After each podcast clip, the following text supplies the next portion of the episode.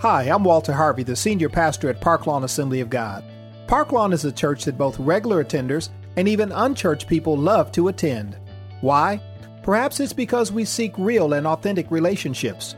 We're a multicultural church that's engaged in volunteerism and outreach in our community and world. Let's face it, we live in a real world. Young people are facing challenges in their school, relationships, and career choices. That's why we're focused on practical matters, such as making faith work in family, career, and community issues. If you're tired of church as usual, or you don't go to church at all, then Park Lawn Assembly of God could be the perfect place for you. Come check it out this weekend. We have services each Sunday morning at 8 a.m. and 11 a.m. Park Lawn Assembly of God is located at 3725 North Sherman Boulevard, right in the heart of the city of Milwaukee. You can contact us by phone or on the web at either 414 442 7411 or at www.parklawn.org. I hope to meet you soon. That is the worldwide known evangelist Michael Tyson. Now, I know everybody in here heard of Mike Tyson. And when I watched this video, it's funny how God begins to speak, and He showed me the church. And He said, Look at Mike Tyson. Mike Tyson was typically smaller, with much less reach than the people he was fighting against. Now, every, the beginning of every boxing match, they have this thing called the tale of the tape. They talk about how much a man weighs compared to his opponent. They talk about his height. And there's a distinct number called reach. How long are your arms? What is your reach? And Mike Tyson had a 71 inch reach. And he was typically fighting people 75, 77 inch reach, 80 inch reach, 82 inch reach. Well, why is reach important? Reach allows me to stand further away from you and still strike. Which is really important if I'm trying not to get hurt. I'm trying not to take a hit. I really don't want to get that close to you. So I use my reach. And the Holy Spirit began speaking, speaking and said, That's part of the problem with today's church we have a whole lot of reach. We don't really want to get that close. Oh, we're in the fight. We're in the ring. But we're not really fighting to win. We're fighting for the bell.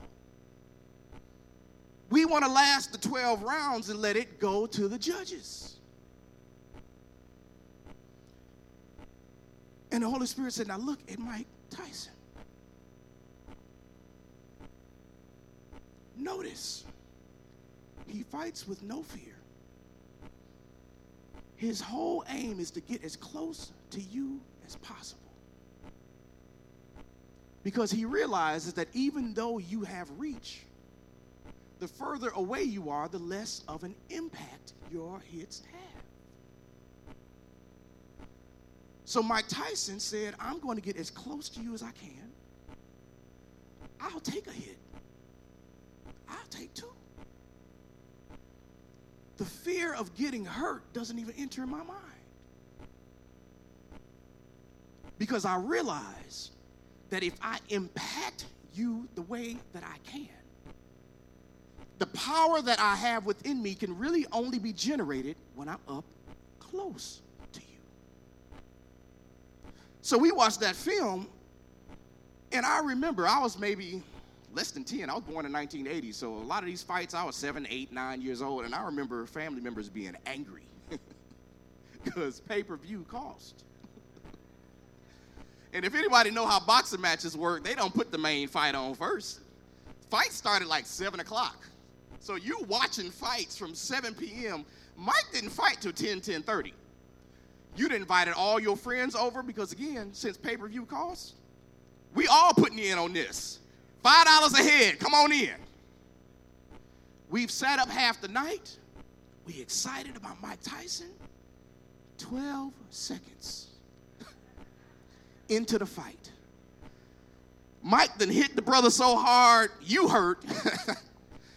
Dude ain't getting up and you angry. Get up. I paid $150 for this fight. He can't get up. Them brothers was getting hit so hard. The impact on their life was felt to such an extent that it changed the entire outcome of the fight.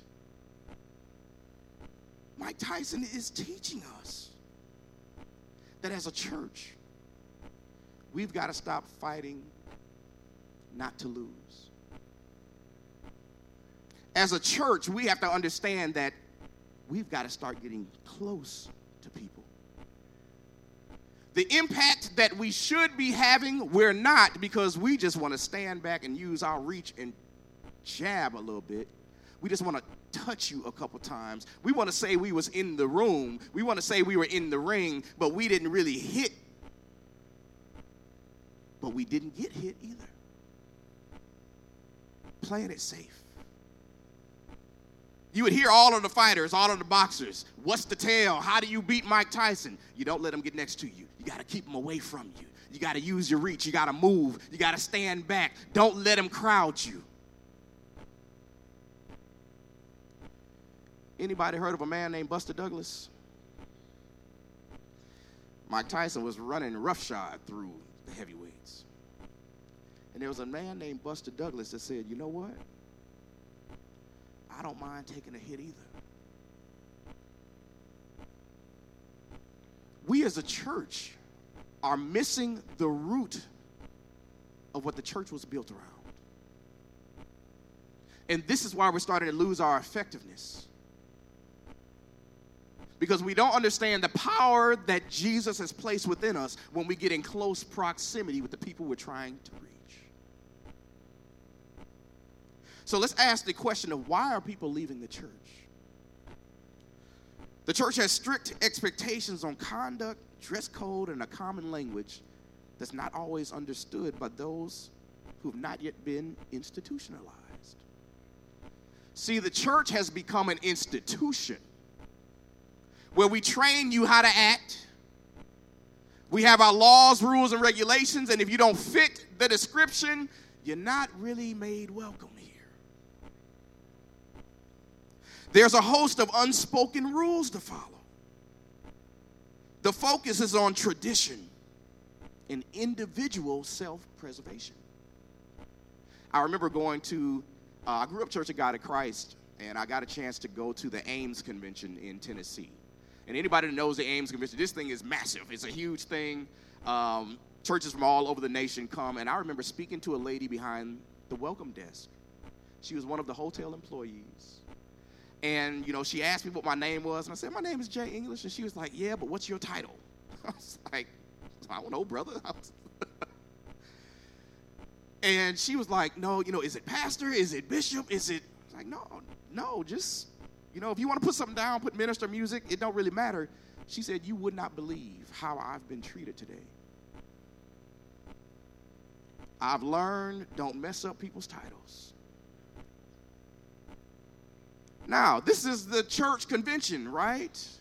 Pastors are here. This is not your congregation members. These are the ones that are running the churches. And she's saying she's been everything but cussed out today because you called a brother pastor, but he was district elder.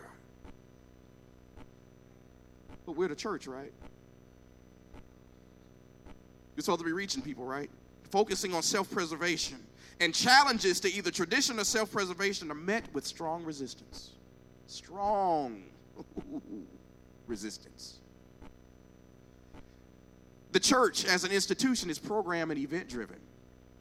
The primary goal is to get people into the building, not to get into their lives. Now, don't get me wrong, uh, people can be seen as projects and as a number to be added to the books. And this is great for transfer growth if you're bringing in people from other churches who look at your institution and say, oh, well, you're doing it a bit better than we are. Or I'm tired of what's happening at my institution. Or you have a bit more knowledge than I have, and I'm willing to move to yours. But the average person on the street is no longer interested in being institutionalized. And what I'm finding out is a lot of church folks aren't either. They're growing tired of the same old, same old. They're growing tired of coming in and seeing the same things happen and of not seeing change but only talking about it. And while we are technically reaching more people than ever, the church as an institution will continue to struggle with impacting the lives of our friends and our family as an institution. So I want to read you, and we'll jump into this, and I'm not going to be before you long. But it's in Acts chapter 2, verses 42 through 47. This is going back to the root of the church. This is going back to the origin of the church. And it Acts chapter 2, it says, All the believers devoted themselves to the apostles' teaching and to fellowship and to sharing in meals, including the Lord's Supper, and to prayer. A deep sense of awe came over them all, and the apostles performed many miraculous signs and wonders. And all the believers met together in one place and shared everything they had. They sold their property and possessions and shared the money with those in need. They worshiped together at the temple each day met in homes for the Lord's Supper, and shared their meals with great joy and generosity, all the while praising God and enjoying the goodwill of all the people. And each day the Lord added to their fellowship those who were being saved. So when we ask, why are people leaving the church as an institution? The answer is the church was never meant to be an institution. The church was created to be a community.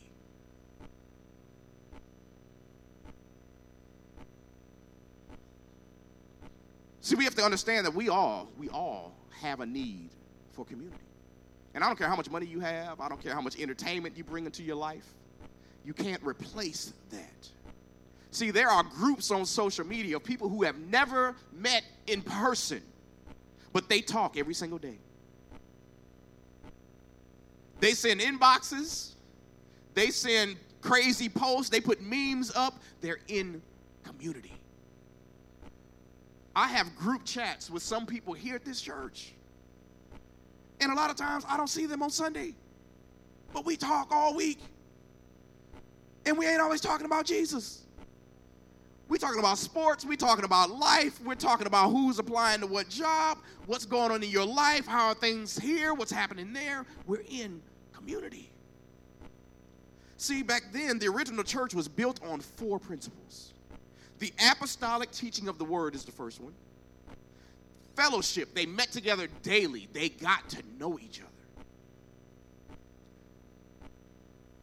Something that I was taught is you can't change a person's life till you know their name. Why would you really listen to me speaking into your life on a one on one situation and I don't know your name? We're talking about lasting transformation. We have the apostolic teaching, we have fellowship, sharing. The needs that you had, if I had the resources to provide, we met them. We shared meals together. We just went out to eat. We laughed, we talked, and prayer. Now, as churches, what we typically do really well, the apostolic teaching, we're going to teach from the Bible. And we're definitely going to pray. But we miss out on fellowship and sharing. Because, see, in a community, my problem is your problem. And I'm not left to face my battles by myself. When I disappear for two or three weeks, you notice. In community. See, in the institution, if I've disappeared for two, three weeks, I just drop you from the roster. They didn't make the cut. They weren't strong enough. They didn't really love Jesus. They weren't ready for this level of anointing. The devil is a liar. In community, when I see my brother struggling, I do not just walk past him, I go and lift him up. Because in community, we've been in fellowship. I know your name, and I know when you're missing. I can tell by the look on your face. Something going wrong with you today. What's happening? Oh, nothing. Nah, you lying. Because I know you. And when I know someone, I can challenge them and say, hey, don't tell me nothing's wrong. Just say, let's talk about it later. Okay, okay, let's talk about it later. Because I know something's going on because we have a relationship. And what I love about this is that as a community of believers, and that's what the church is, we're called out, we're a community of believers.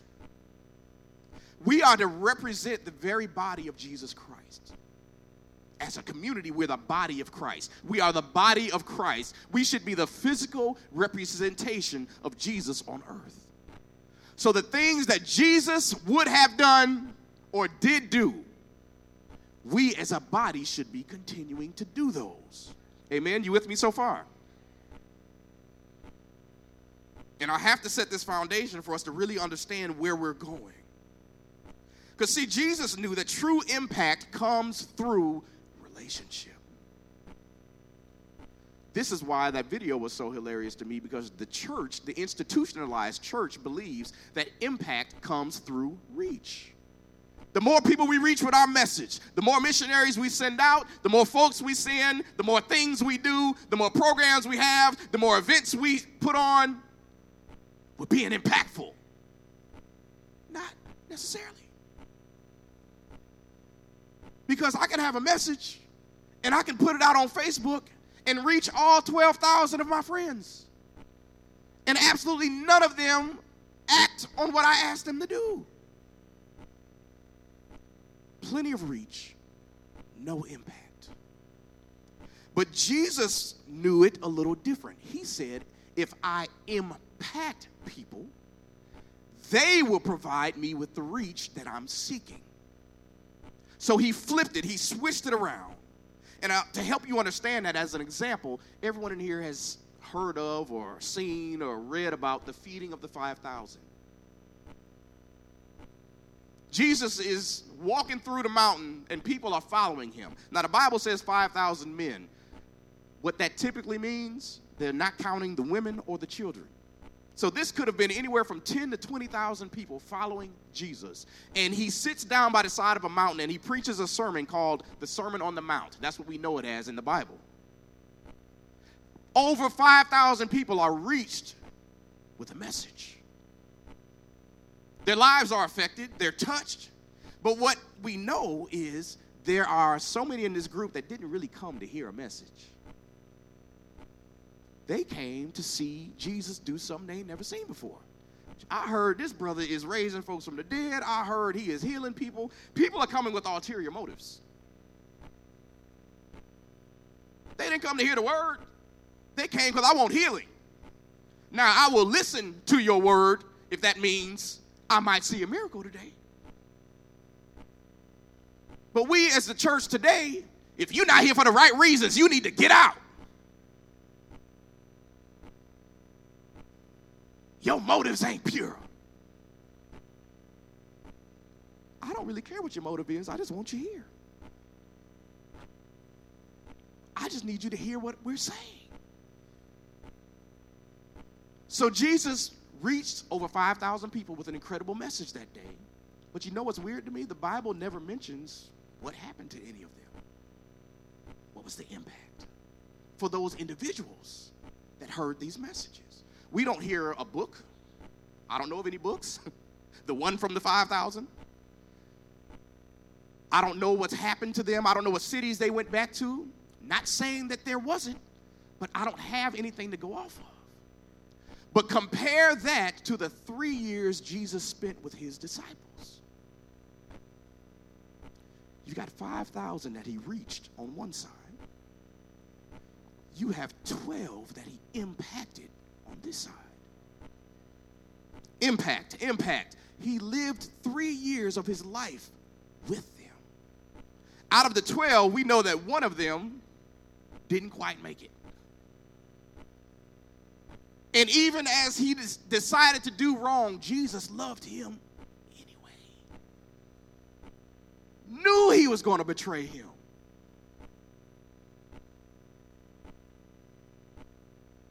He impacted their lives to such an extent that these disciples who ran when Jesus was first caught, if you look at the end of their stories, they gave their lives willingly for the gospel because of the impact he had on them.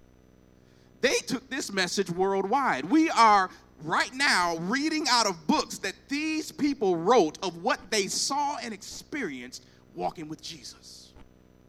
We're talking about impact today. 2,000 years later, talking about what Jesus did. But Jesus never wrote a book. Jesus did not have social media. He was not taking selfies as he healed the blind man. Y'all know some of us, we, we know we would have been on there taking selfies. We would have went live. All right, y'all, I'm getting ready to heal this man. He ain't walked in 38 years. Somebody get the right angle. Get this side.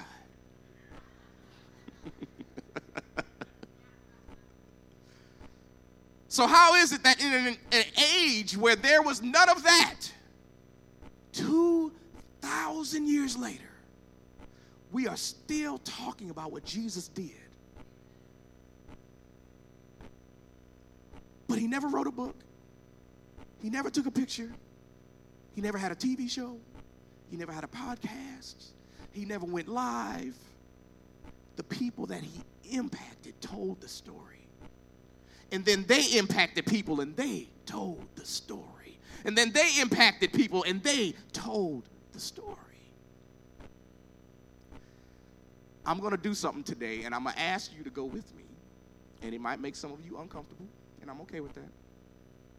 This is a live experiment of how impact leads to reach. Now, I've been here at this church for six years. Hopefully, during that six years, I have built up some trust with you where you believe what I say. You believe I love God with all my heart, and that the things I do and say has an impact on you. Not just through what I say, but how I live. But there's people in your life that I cannot reach. And I can't even impact them to an extent to where I can really can reach them. But you can.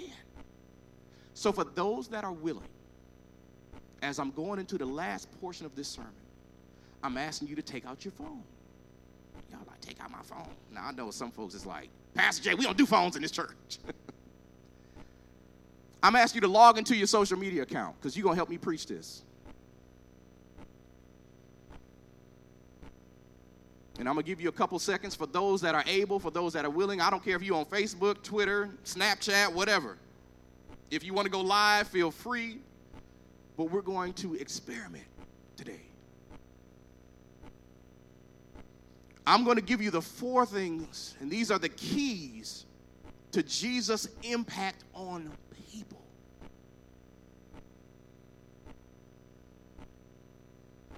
And as I give you each of these, I want you to just put it in a post and hit send. We're going to preach to everybody today. Because while I can't reach them, you can. So the key to Jesus' impact on people was time. T I M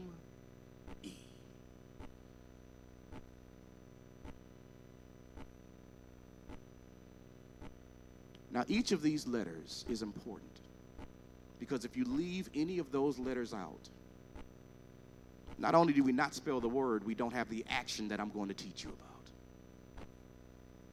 So, the first thing that Jesus did, the letter T equals time.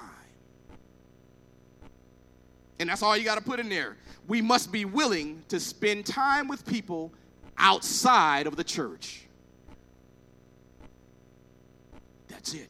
We must be willing to spend time with people outside of the church.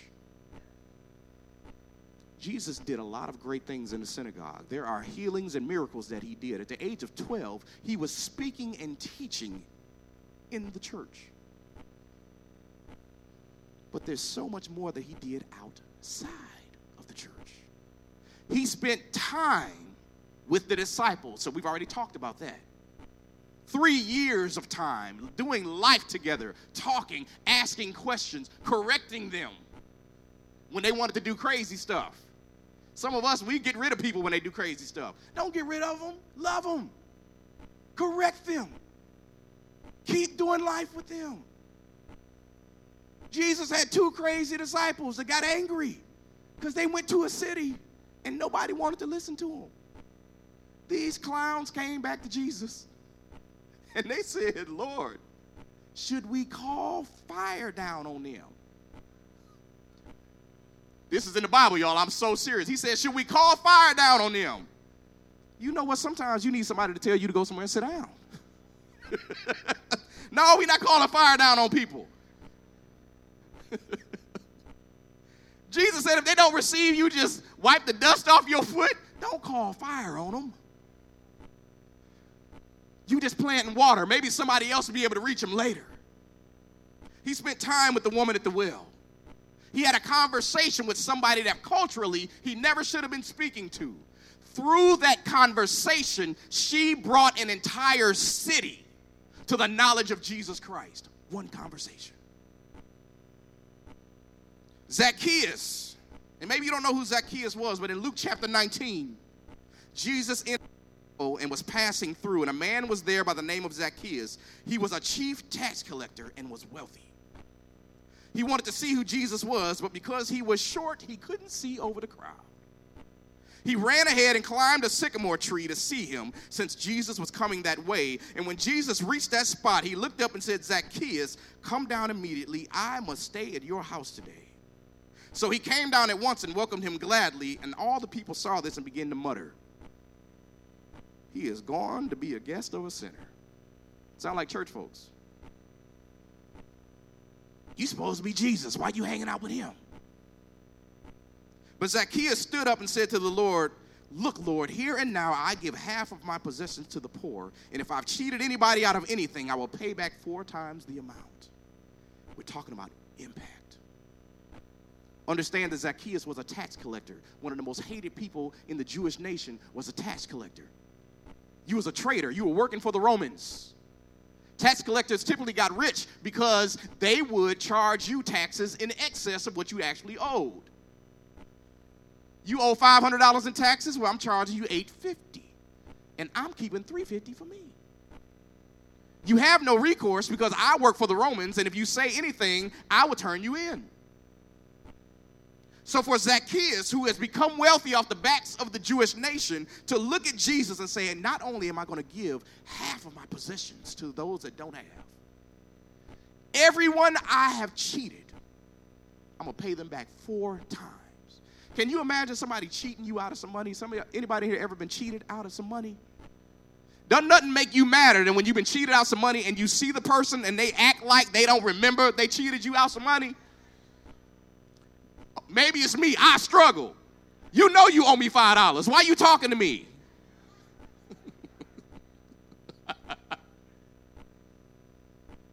Y'all pray for me. But if I know you owe me $5 and you walk back up and say, Pastor Jay, here's 20. You just impacted me. Now I want to know what happened. Can you imagine Zacchaeus showing up at people's homes repaying them four times the amount. And people are asking, why are you doing this? And he uses it as an opportunity to tell them about the man named Jesus. We're talking about impact.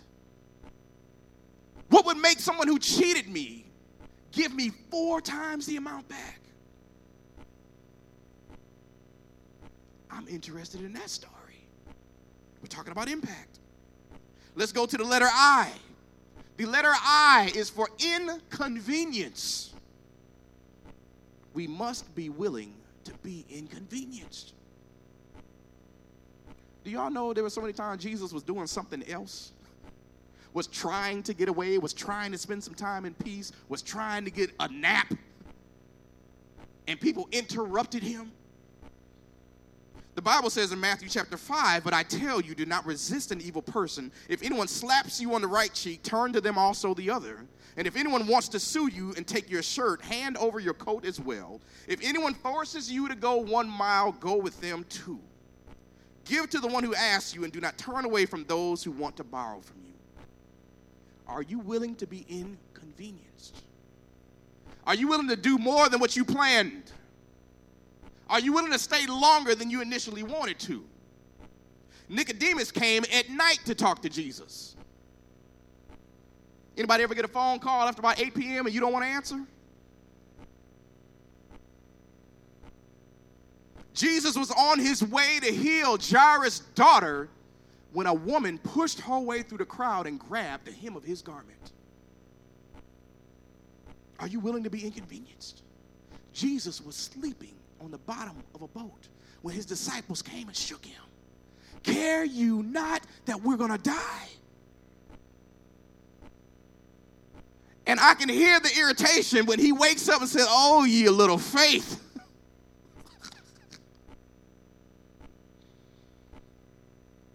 but he gets up and he calms the storm. Are you willing to be inconvenienced? Let's go to M. M is for minister. And I know we as a church, oh yeah, we minister. We, I minister wherever I go. Do you understand that the term minister as a verb is defined to meet the needs of? Oh, yeah, it's quiet. I love this. Because, see, there's a lot of people in the world who claim to be ministers or claim to be ministering. Well, Jesus, He called me to minister.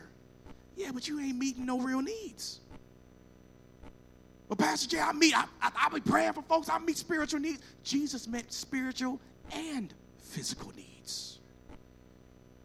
Why are we talking about this? Because if you walk outside of this building and you look at the surrounding community, there are real physical needs. And when the rioting happened and we as a church started going outside of the building, one of the things we heard continually is, Where have you been?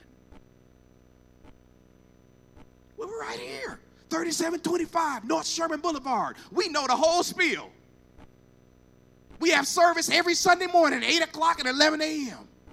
Wednesday night, we got Bible study. Well, I'm not really interested in Bible study when I'm hungry. I'm not really interested in your 8 a.m. service when my lights are out. I can't get a job. I have a felony on my record and I don't know what to do. But your answer is for me to come to church. But I got two kids to feed and I'm trying to keep from going back and slinging rock to make this money. Are we really willing to minister and meet real needs? When one of your family members needs a place to stay, are you willing to open up your home? Ooh. Uh-huh, y'all laughing. because when it starts getting real, but not understanding that if I do open up my home, how many more conversations about Christ could I have with you sitting here? I'm asking about impact. Ministering. Jesus healed the blind, the lame, and the sick. Jesus fed the 5,000. Jesus forgave the woman caught in the act of adultery. Jesus gave his own life so that we wouldn't lose ours. There was a need that Jesus met. Not just spiritual, but also physical. There are many times Jesus healed a person, provided for the need, and then directed them from a spiritual level of don't go back and do that though. Go and sin no more. Jesus is meeting the needs of the people around him and the E coming to a close. E stands for everyone. Everyone deserves the unconditional love of God. Every person you meet, every person you walk by, every person you talk to at the gas at the gas station, every person you're walking on the street and see, when you're outside your home and someone's walking their dog, they deserve the unconditional love of Christ.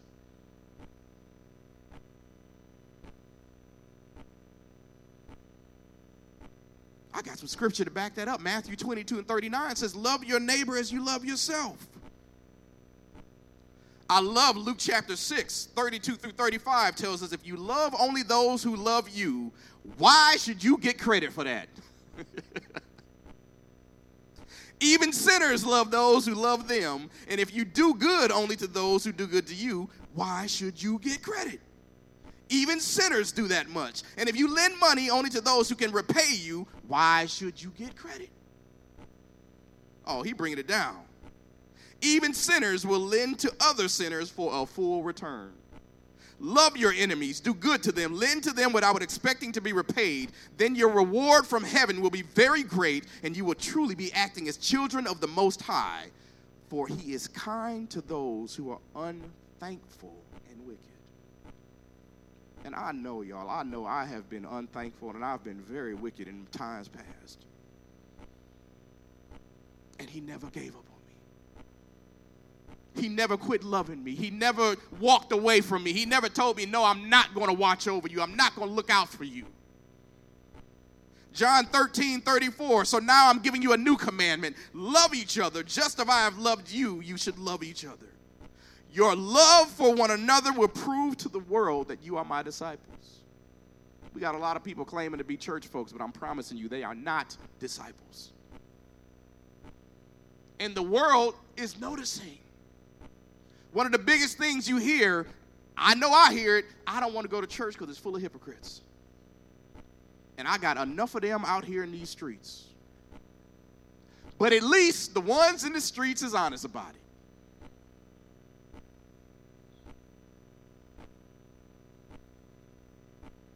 Because when you really, really love people, it doesn't matter what they do, doesn't matter what they say, doesn't matter where they come from, doesn't matter what they smell like, doesn't matter what they dress like. I'm just going to love you for who you are.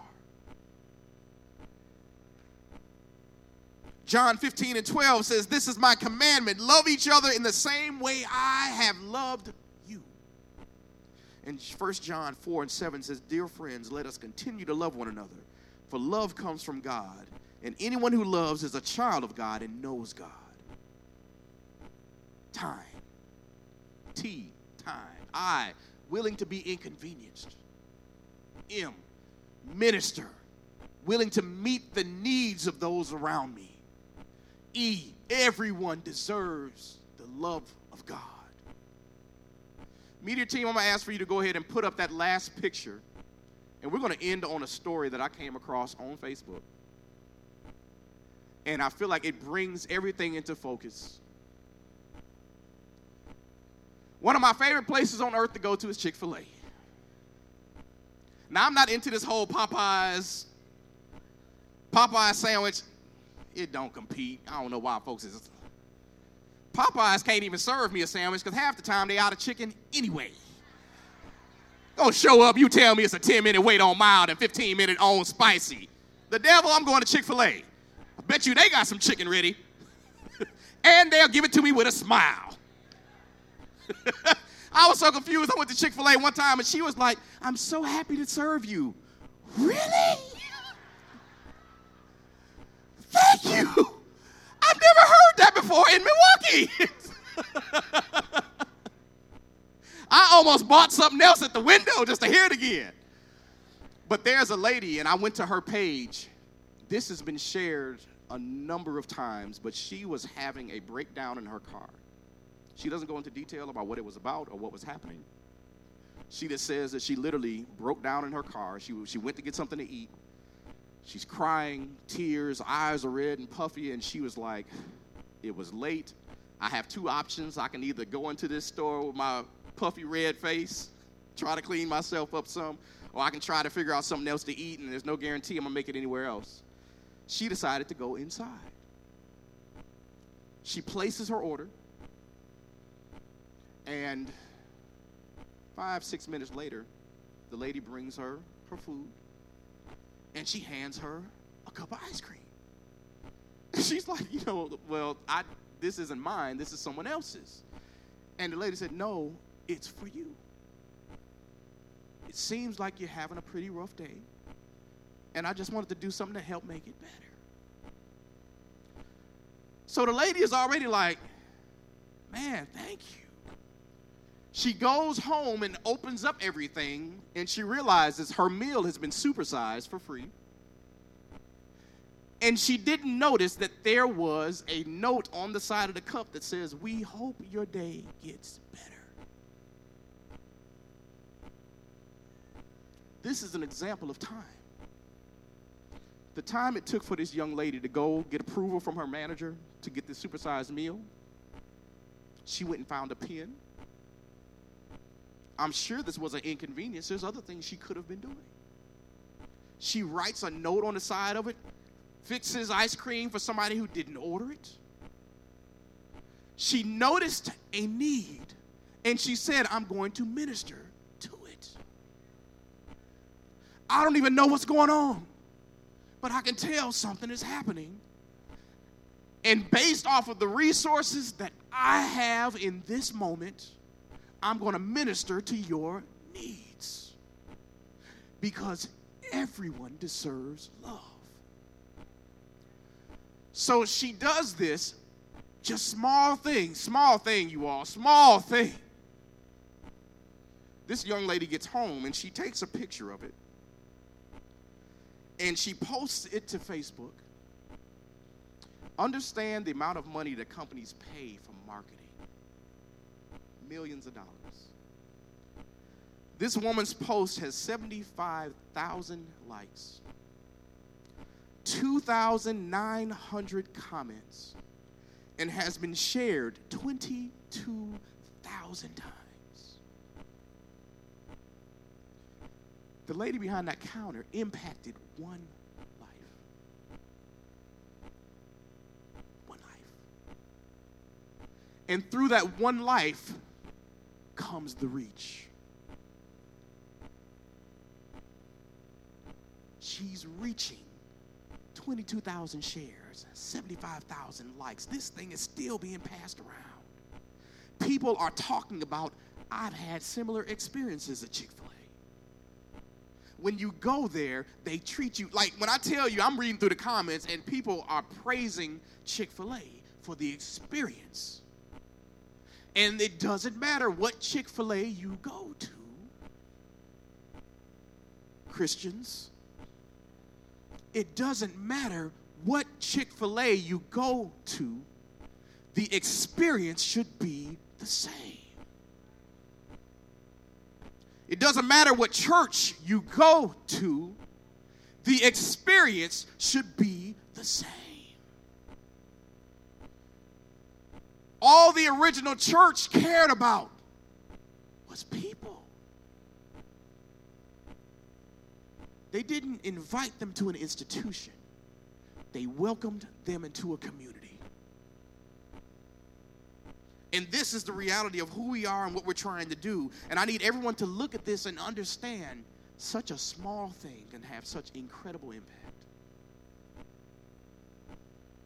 Are we looking, church, to have impact?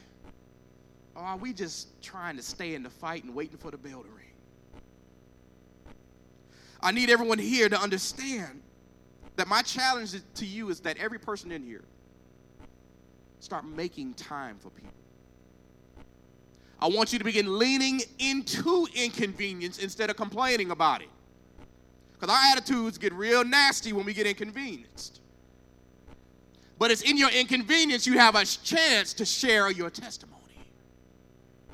I want everyone here to look for chances to minister and meet the needs of the people God brings into your life.